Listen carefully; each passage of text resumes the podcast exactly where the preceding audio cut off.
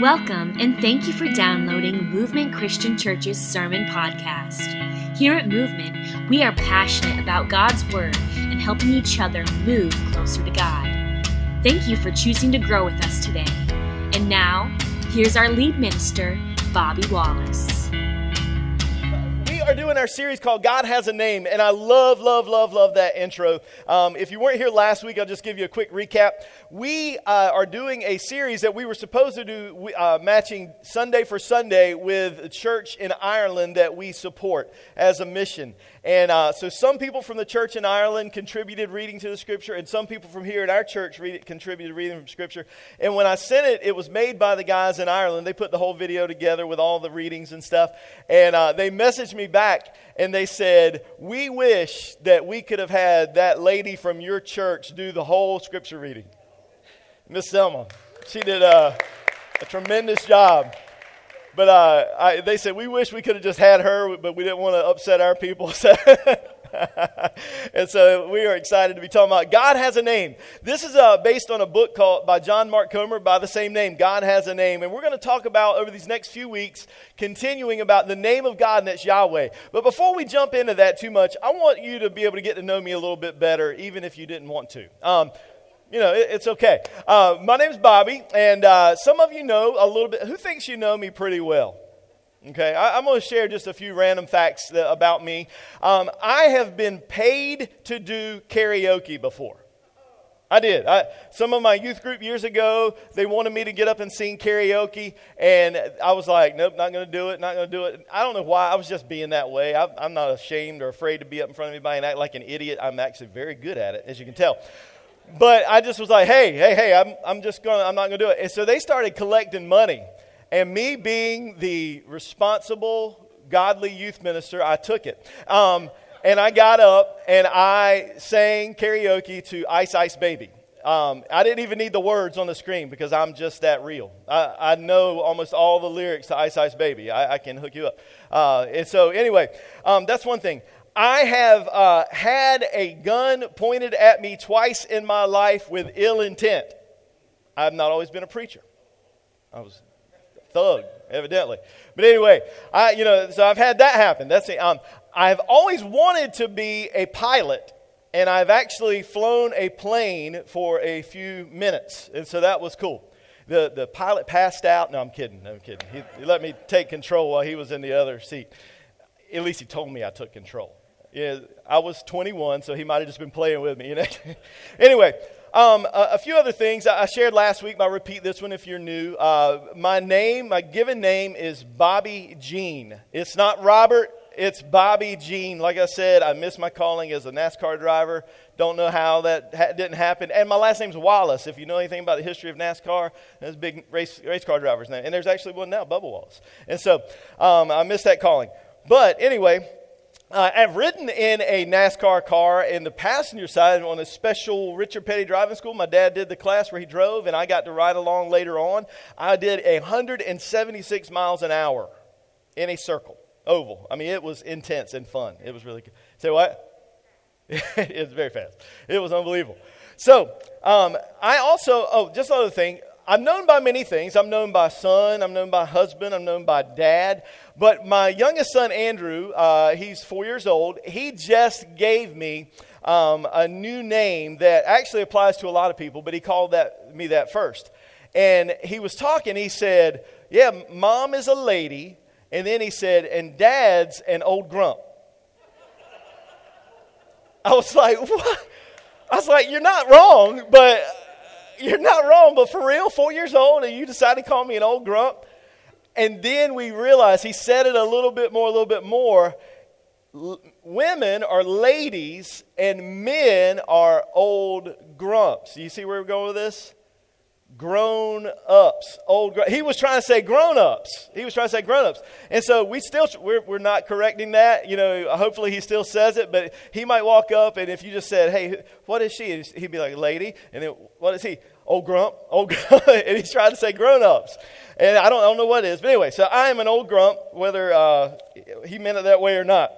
But we talked about last week about that God's name is, can be translated, who I am, I will be. He does not change. He does not change. He is constant. He is steady. He is secure. You can trust our God. Or as he would say it in the Hebrew, Aya Asher Aya, or as we would say it oftentimes in Hebrew, Yahweh. Yahweh is what we would say is the name that God told Moses there on the mountain or there at the burning bush. So the question is, though, we want to dig into a little bit more this morning, is why does the Bible call God Yahweh? Why does it really matter that we know sort of a, I won't go as far as to say a proper name, but why would, just for the sake of ease, let's say, why would we necessarily want to call God a proper name? Well, we talked about the reason why main being is that we want to have a relationship, and we have a very close relationship with God our Father. We don't have to be distant like the Old Testament Jews. The, the way into the Father has been opened up through the curtain of Jesus' body, his flesh, like we remembered at communion time today. And so we can freely enter the presence of our Father. And crazily enough, his presence through the Holy Spirit lives in us. You know, I, have heard people talk about, uh, you know, they've used the phrase the house of, of the Lord, and they're talking about a building. And in the Old Testament, that was sort of a true statement. God came into that one place, the tabernacle, the tent, and then ultimately the temple, and He would come and dwell from time to time in a place. But you and I, a Christian, if you're a Christian today, we are the temple of God. We are the very dwelling place of God. And this is only by association, this place is only the house of God when we come in together because the presence of God is here. And when we scatter, the presence of God is still with us. And so we've got this crazy, unique, close relationship. So why don't we just call him God by his title, maybe? And we do a lot, and that's okay. But the reason that I think it's important to not only call him God is because there are other gods, little g gods out there. Now, 2022, our modern educated minds might be pushing back a little bit about that. It's like, eh, not really. And we want to dig into that for a second. And that might be unsettling to you. And you might even disagree. And if we don't call them little g gods, I'll say, that's all right, but make no mistake, there is spiritual power all around us. There's spiritual power all in this world, all around us, and it is up to something. It may not be as powerful as Yahweh, as our God on high, the Almighty God, but it is power. Don't be fooled. There is spiritual power around us. God said in the Ten Commandments, his first set of uh, commands to his people when he had his covenant with them, he said, Thou shalt worship no other gods. That's, I don't go King James very much, but it just feels right with the Ten Commandments, right? Thou shalt. You shall not worship any other gods. That's what Yahweh said. Then the next one he says is, Then you, he said, You shall not make a carved image to worship or an idol. So his first two commands are don't worship any other gods and don't make any idols, which idols are used to do what? Worship other gods. Let me pause and cause us to think here for a second. If God says don't worship any other gods, don't you think we should at least open our minds to the idea that there might be some powerful but less powerful little g gods besides our God and Father Yahweh? We don't need to ignore it. It's been said many times before that Satan's greatest trick is to convince you and I that he is not real. You know? And Satan is not a God in the sense that God is. And, and we're going to talk a little bit more about the, the technicalities and, and the language in that. And, and you don't have to use that word, but we need to accept the fact that there is spiritual power all around us. And if they have no power, why would Yahweh waste his time saying, don't worship them. I mean, his first thing he says here's rule number one don't worship any other gods. He didn't say gods. You know, God didn't wink in air quotes, you know. He said, don't worship any other gods. We need to consider that there are other powers out there acting and at work. And like we said, in our modern educated society, it might be easy to say, ah, you know, that's just uh, all those people way back then, and even some people now, they worship these other gods, but most of it was just figments of their imagination. But was it really, though? You know, these people were very intelligent. They might not have had all the technologies that we have, but they would pray and chant and call out to their gods, and stuff would happen sometimes. Don't get me wrong, sometimes it was a figment of their imagination. Yeah, sometimes it was a coinky dink. You know, you know, it's like, I mean, if you cut up enough chickens and burn them on a on an altar, it's gonna rain eventually when you do that, right? And so I mean, sometimes it may have been that. It may have been coincidence. But these beings, these things that they worship at times had very real power because it caused hundreds and thousands of people to follow this particular little g God, if you will in Exodus when Moses goes to Pharaoh and he tells him, Pharaoh, to let God's people go. He does some miracles or some, some things that God gives him the power to do. He's got the staff that he carries that God had blessed, and he throws it down and it turns into a what? Do you remember the story? A snake, a serpent. It turns into a snake. And so the Egyptian uh, magicians and whatever you want, enchanters and all that sort of stuff, they say, okay, cool. So Pharaoh calls them over. They throw down their staffs and they become what? Snakes. Now, God one ups them, and Moses' snake does what? Eats their snakes, which is, I'm like, yeah, take that, sucker. You know, I love that. You know, that's God's like that. He's funny. Um, and so they, but they can do it though. They can turn their staff into a snake. It moves around and slithers. I guess I don't know exactly what they did, but it happened. It, the Bible doesn't say it was, you know, you know, Play-Doh snakes. It was snakes. And so they do this, and then the next, the, the first plague that they do to get Pharaoh's attention to let God's people go is they turn the Nile into blood, the water into blood. That's what Moses does.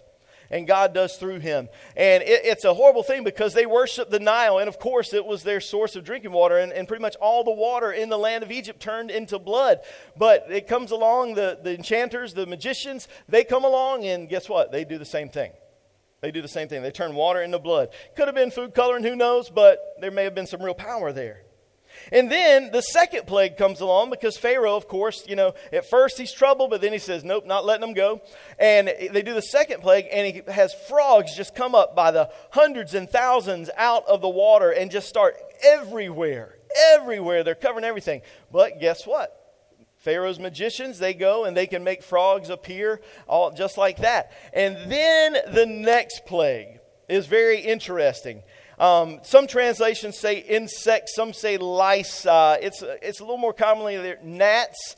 How many times have you ever been outside and there's been a swarm of gnats? You want to talk about frustration, don't you? I mean, don't you just wish at times you had a flamethrower? Y'all are not sick and twisted like me. I'm like, I hate those things. I mean, you're opening your mouth, they're going in your nose. It's, but this was that times millions.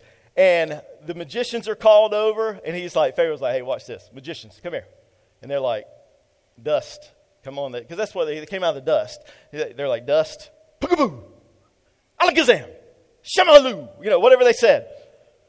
Nada. The trick is gnats. So if you got a good magician, you say, make some gnats for me, and then you got the test whether they're a good magician or not. I thought that was funny. Y'all, come on. Just courtesy. Thank you. Courtesy laugh. I like that. But they could not do the gnats. Eh, maybe it was just sleight of hand those other times. But I don't think it necessarily was because Pharaoh would have been probably one of the most educated people in the land. And we all know from history that the Egyptians were incredibly intelligent and technologically advanced for their time. They've got stuff we didn't figure out for a long time as our society. I would think if they were total charlatans that could not produce any power, Pharaoh or Pharaoh, Pharaoh, Pharaoh before would have said, Off with your head. You're out of a job they had some real power. And in Exodus uh, 12, verse 12, here's what Pharaoh or Yahweh says in regards to the Passover when God's people are about to be let go. It says in Exodus 12, verse 12, For I will pass through the land of Egypt that night, and I will strike all the firstborn in the land of Egypt, both man and beast, and on all the gods of Egypt I will execute judgments. I am the Lord. And guess what word that is? Yahweh. I am Yahweh. So he says, I'm going to execute judgment on who? All of the little g gods And oh, firstborn, you're right. Uh, you're wrong. I'm not going to, you're right. Firstborn, and on man and beast, of both man and beast, and of all the gods of Egypt, I will execute judgments. God, Yahweh says, I'm going to judge these gods. If they're not real at all, why judge them? Why execute judgment on them? He is trying to show them for what they are. They are frauds. Don't get me wrong. Don't misunderstand at all. They are not equal with Yahweh, but they have some power. Stick with me here. He doesn't say false gods. It's interesting when that word gods is there, the Hebrew word is Elohim. And if you were not sleeping during last week's message, you may have heard that in Genesis, at the creation account, it says that the Spirit of God was hovering over the surface of the deep. Guess what word that is, we said? Elohim.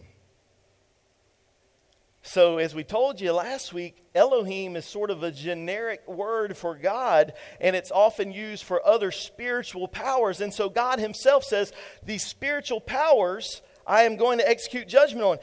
Elohim, the same word used for Yahweh in the creation account in Genesis, these are spiritual beings. And the New Testament talks a lot about spiritual forces of evil.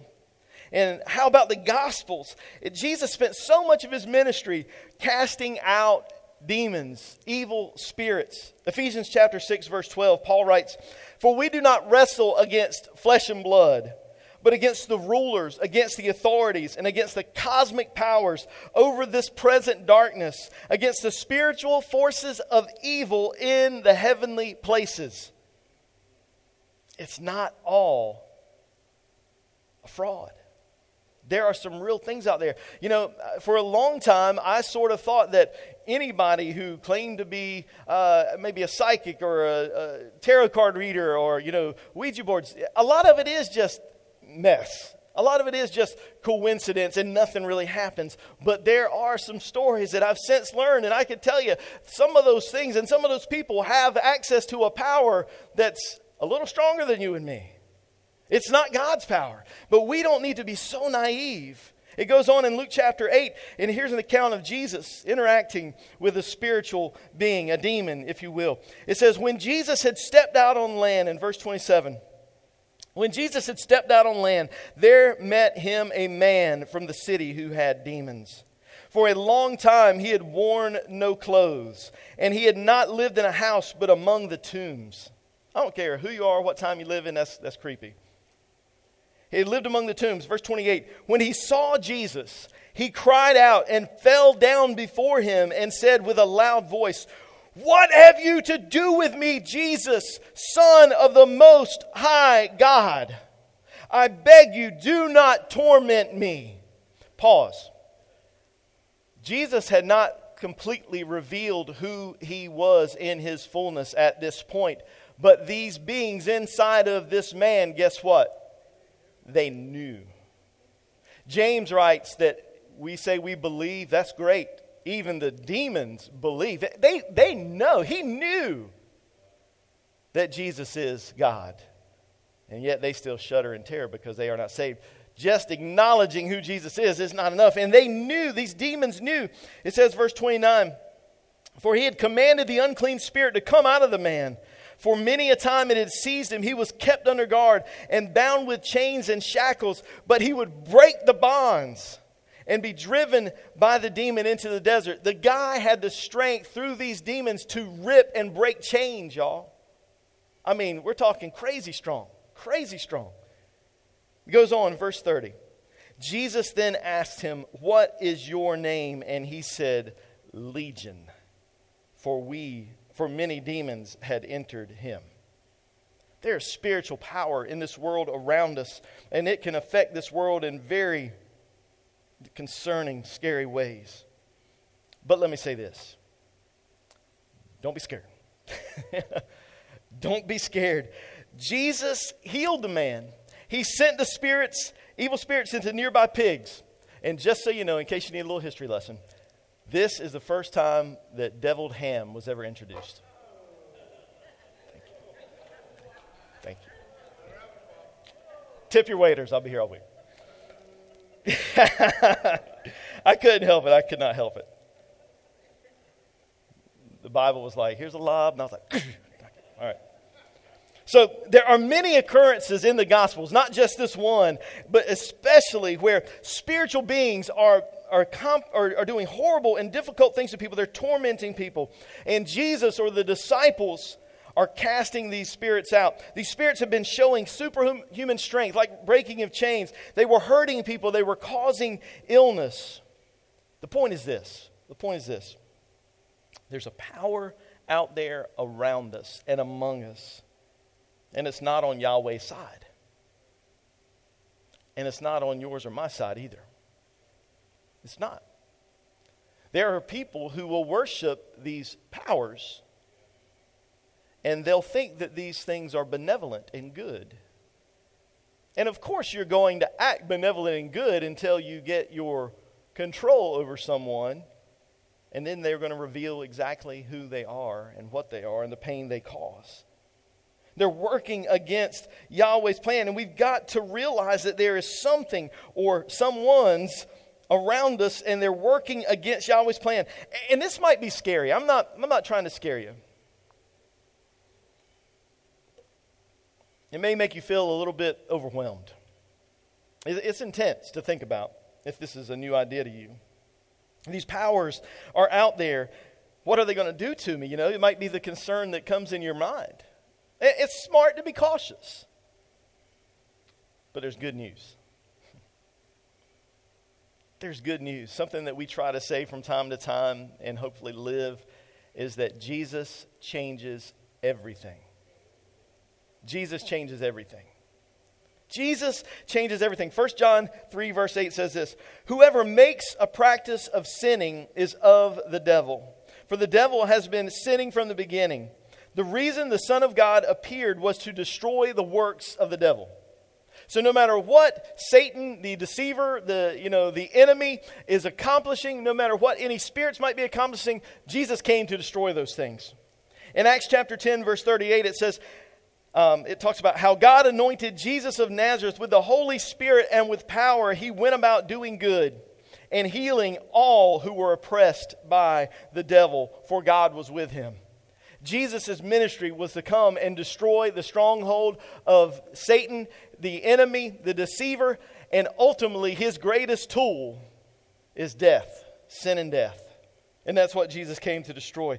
And it looked like the dark powers had won for a while when Jesus hung on that cross. Am I right? You know, have you ever really paused and, and think about the six hours that, that Jesus was on the cross on that Friday, just how dark it was? And literally, it was dark that the clouds came and the sun was blocked out, and there was thunder, and there was all sorts of things and all sorts of horrible things. And there was such a powerful event and testimony that one of the guards that stood there and crucified him, after seeing what happened, he looked and said, Surely he was the Son of God. He became a believer right then and there. You know, he believed in who Jesus was right then and there. This was a powerful day. And I can imagine that Satan, I mean, he was cheering. I mean, all these powers, they were cheering. They're like, yes, yes, because they're smart, but they're not that smart. And they don't know everything that Yahweh knows. And they were cheering. And then for all of Saturday, as he was taken down and he was put into that tomb, and then they were cheering and they were probably dancing, they were partying. Man, they were excited. It was a ruckus. And then early, early Sunday morning, just as the light of the sun began to peek over the horizon, the earth began to shake. Everything rumbled. The earth began to, to and the stone rolled away. And out walks King Jesus. King Jesus walks out. He had defeated death once and for all. He had defeated illness and sickness and cancer. He had defeated all these things, even though it may not be evident completely yet. He had defeated it all, and we can know that Jesus is the victor. It says in Paul, uh, Paul writes in Colossians chapter 2, verse 15, it says that he, Jesus, disarmed the rulers and authorities and put them to open shame by triumphing over them in him. Jesus comes and I mean, he lays the smackdown. I mean, he absolutely overwhelmingly conquers death and its friends. He conquers every power that would ever hold a claim to your life or my life. He conquers everything. And it says he didn't just he didn't just beat them, he disgraced them. He put them out in front and he said, "Ha ha, look at this." Now you might think that maybe that sounds immature, but he is saying, look, overwhelmingly everybody see what was accomplished through my death on the cross. I did it for you. I did it for everybody that's lived. I did it for everybody that's going to live, everybody that's living. I did it for you. They have no power. Don't give them any power. Don't let them have a stronghold in your life. Jesus is victorious. He's victorious. And if you're in Him, you are victorious. I didn't hear any amens.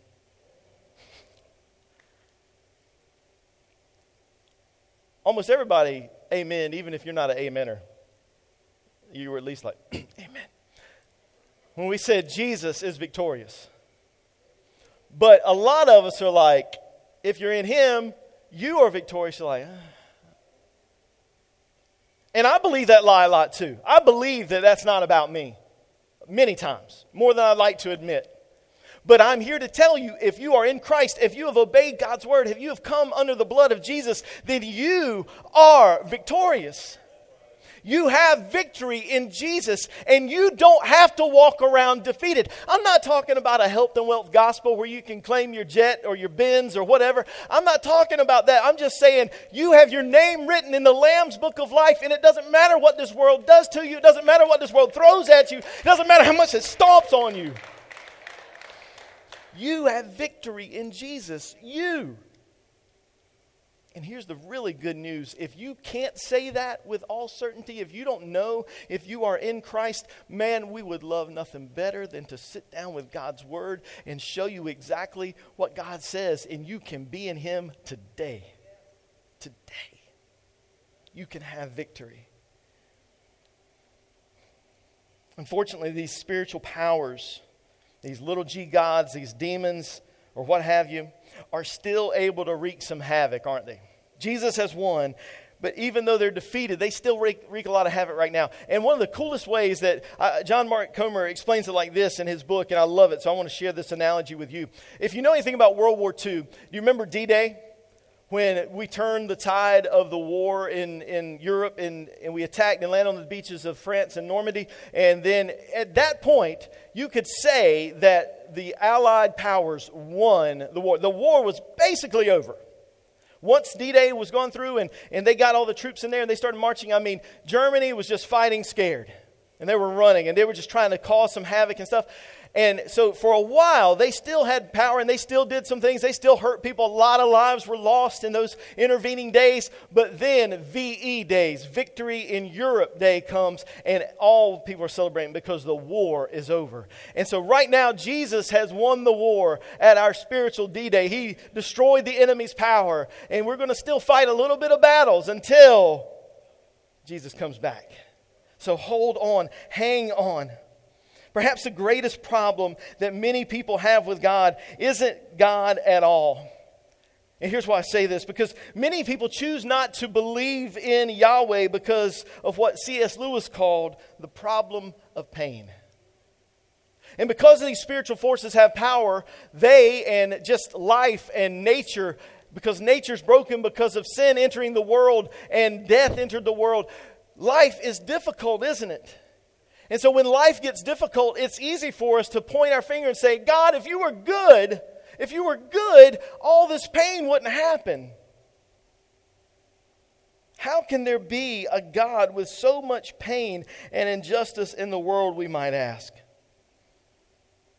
But if there are spiritual forces in this world that are working against Yahweh, isn't it at least fair to consider that they may have something to do with all the heartache and the pain? Isn't it fair to consider it?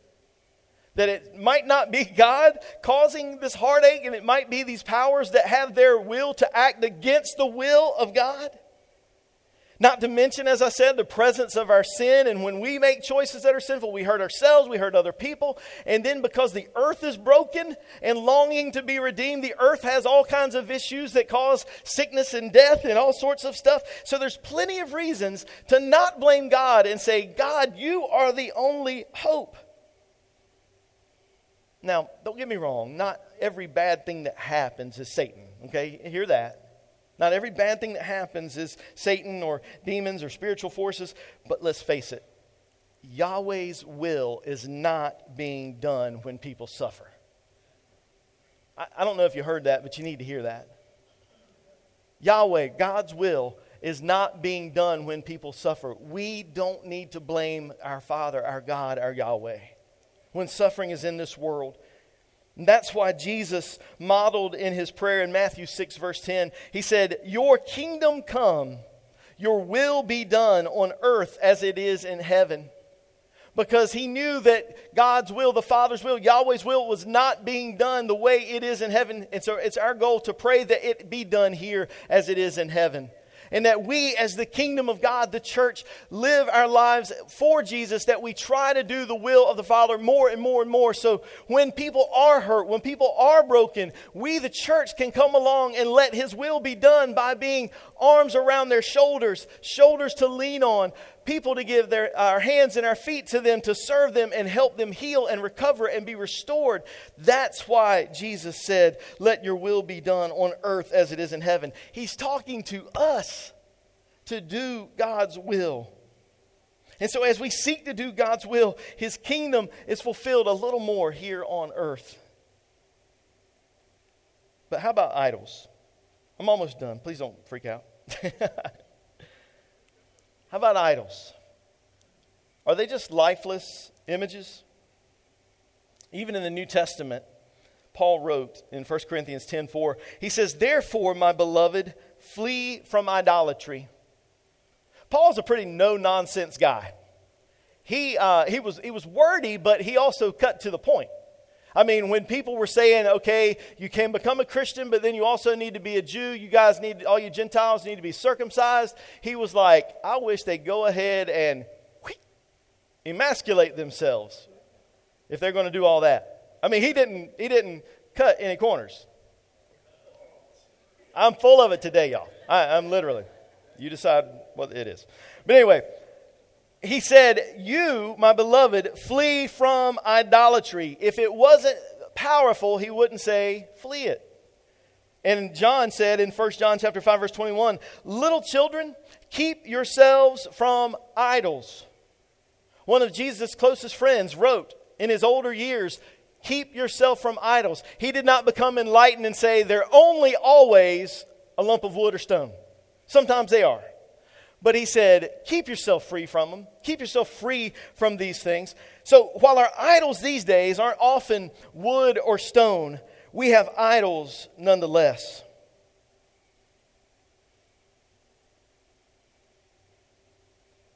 This isn't really an idol. It's a little gnome, cute little guy. But we worship things rather than Yahweh many times. And like I said, most of the time we don't worship little images of stone or images of wood. We worship different things. We worship things like online shopping. you know, we worship things like chasing beauty and youth. Oh my goodness. I mean, have you seen some of the things that people do to themselves to try to be beautiful? And I'm like, eh, it's not working. Back it up, back it up. It was better before.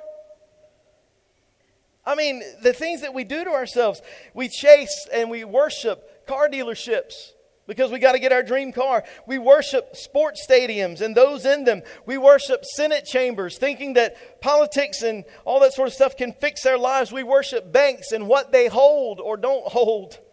We worship bottles and needles and pills. And if there are real spiritual beings, which I think we've made a pretty good case for, there are real spiritual beings out there meaning to do us harm, isn't it safe to consider that they might use some of these idols to make and inflict pain on you and I? Don't you think that they're going to use these things? Some of these things are even good. It's okay to to want to be better looking. It's okay to have some money. It's okay to, you know, some of that stuff is good. But they'll take those things and they'll become an idol that will worship in the place of God, and they attach real spiritual power and they get our, their claws into us and their hooks into us where we really can't even seem to get away. So if we choose not to worship Yahweh, the problem is we're going to find something to worship. We're going to find something to worship. We might say, I don't believe in God. I don't believe in the God of the Bible, the Hebrew God. I don't believe in Jesus. He was just a, a itinerant teacher. You know, you can say all these different things. And people can choose to say, I'm not going to believe in Yahweh. But the problem is, that void is going to be there. You and I were made to worship something. We are wired to worship. If you're wondering what you may be worshiping, now, it's easy. Now, let me pause real quick and say this. It's easy for us to sit here and say, Look where I am today. I'm absolutely worshiping Yahweh. But there have been many times in my life, and there have probably been times in your life when you thought you were worshiping Yahweh, but like we said a little bit last week, we have often shaped God into our own image, and we have conglomerated this mess of tangled stuff and have made up who we call God, and it might not be Yahweh. So answer these questions. Think about these three areas, these three topics to help you figure out what you worship. What gets your time? What gets the bulk of your time, or who gets the bulk of your time? What gets your money? Where does the great, vast sum of your money go? And to what or to whom do you go for comfort? Those are three questions I want you to answer. And I don't want you to answer them in just a moment. If you want to write them down, if you want to take a picture of the screen, do whatever you need to do. But ask yourself over these next few days and even pray and talk to God as you're reading your Bible God, help me to see what I worship. Where does my money go? Where does my time go? And to what do I run to for comfort? Some of our idols can be food. They can be many things. If you choose to worship beauty and romance and sex, you'll always feel ugly and lonely and unfulfilled. You'll always feel, because there will always be somebody who looks better. There'll always be somebody who seems to have a better relationship, and you will be lonely and unfulfilled feeling. If you choose to worship money and stuff, you'll always feel poor and discontent and unsatisfied with the life that you have. How many of us have sat there and missed a lifetime of what could have been joy if we just looked at the people around us rather than worry about the stuff that we didn't have? How many of us are miserable because we play the comparison game? You've heard it said many times before the best way to kill something good is to compare it to something else. Don't compare to other things. Focus on Yahweh. But here's the thing if you choose to worship Yahweh, the creator of the world, all things good, He creates all things good, including you and me. You'll experience peace. You'll experience joy and contentment, and you'll truly find your significance. We all worship something. Choose Yahweh. But if you're going to choose Yahweh, it's time to smash the idols. Poor little guy. It's about to go down here. I hope.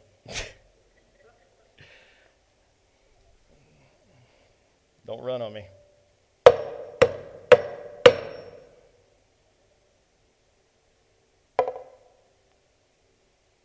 His face broke off. Poor little guy. You may think this is silly. Some of you need to do this today. You might not have a physical thing, but there might be something physical connected to whatever your idol is that may have become your God, your little g God. And there might be some real spiritual power connected to that that's keeping you from truly being Yahweh's. And it's time for you to go home and to break this thing. I don't know what it is. I don't know who it is. I don't know what it is that's pulling you away. But you might need today to say, I'm cutting the ties. I am changing my choices. I am not going to worship these things anymore. I am going to destroy the idols that are controlling me. Maybe it's time, unfortunately, to end a friendship that's just dragging you down rather than you leading them to Jesus. Or maybe it's time for you to change jobs. Or maybe it's time for you to get a dumb phone instead of a smartphone because it's leading you down paths you don't need to be going. Or maybe it's time to sell something that owns you.